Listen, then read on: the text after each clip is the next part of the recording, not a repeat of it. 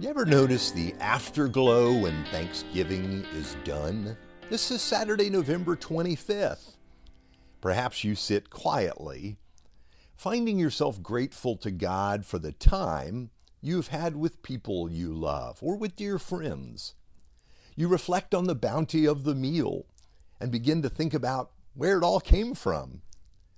I think last Thanksgiving of the large community we shared with the meal we had quail, two turkeys, a ham, also a duck, corn, and a whole bunch of different vegetable casseroles, salad, fresh bread, dressing, and gravy. Not to mention, it took a table to hold all the desserts. It was quite the feast. Afterwards, we just sat and simply continued to enjoy the gifts we had already received. It was the glow of gratitude the recognition of all that we'd been given. I love those large community meals, times when the table has some food brought by every home, every family. It's the reminder of who we are and how God has spread his gifts abroad. That leads to our text for today. I want to jump from the book of Psalms all the way to the book of Revelation. This is chapter 11, verse 15 to 17. The seventh angel sounded his trumpet, and there were loud voices in heaven which said, The kingdom of the world has become the kingdom of our Lord and of his Messiah, and he will reign forever and ever. And the twenty four elders who were seated on their thrones before God fell on their faces, and they worshiped God, saying, We give thanks to you, Lord God Almighty the one who is and who was, because you have taken your great power and you have begun to reign. The book of Revelation is just that. It records a revelation that the Father provided to the Son, Jesus, to share with his church. Now, this book is filled with series of sevens, seven churches, seven seals on a scroll, seven bowls that are poured out, and seven trumpets that are sounded. But there are also seven worship services. The number is of seven is a metaphor pointing to the completion of God, how God created the world.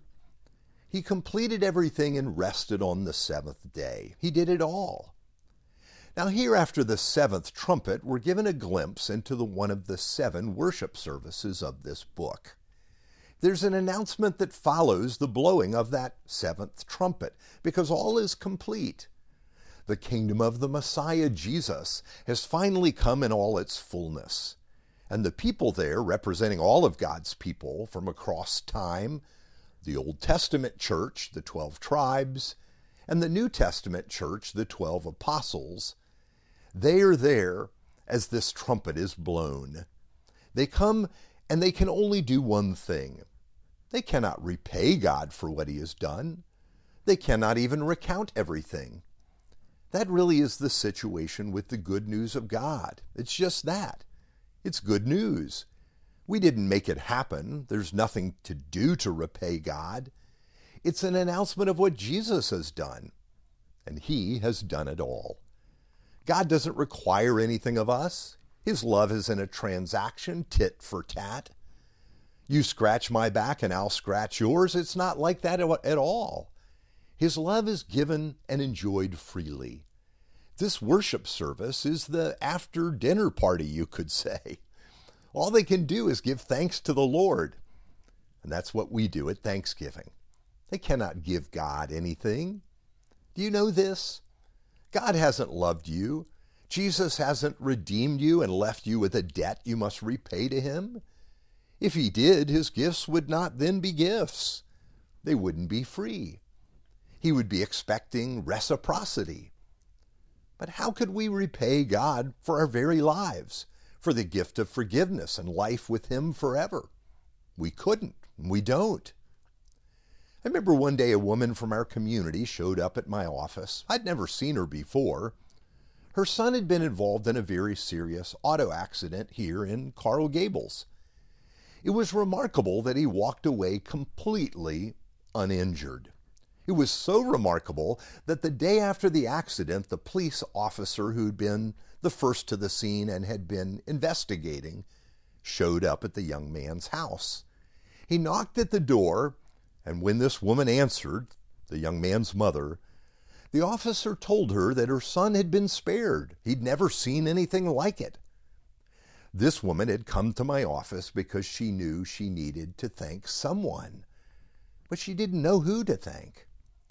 She learned that day to thank God for his mercy and for sparing the life of her son.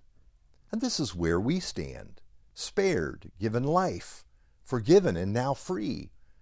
She nor her son had done anything to receive such a gift.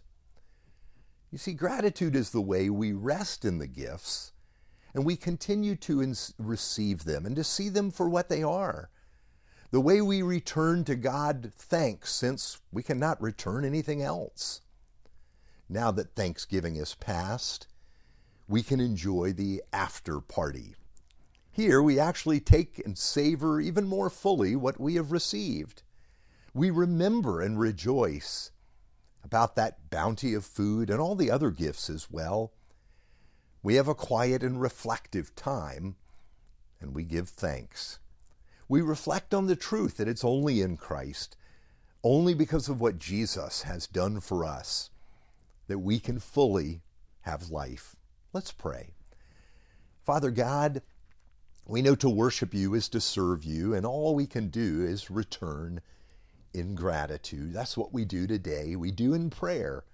Lord, help us to continue to savor all that you've given to the praise of your name through Jesus Christ.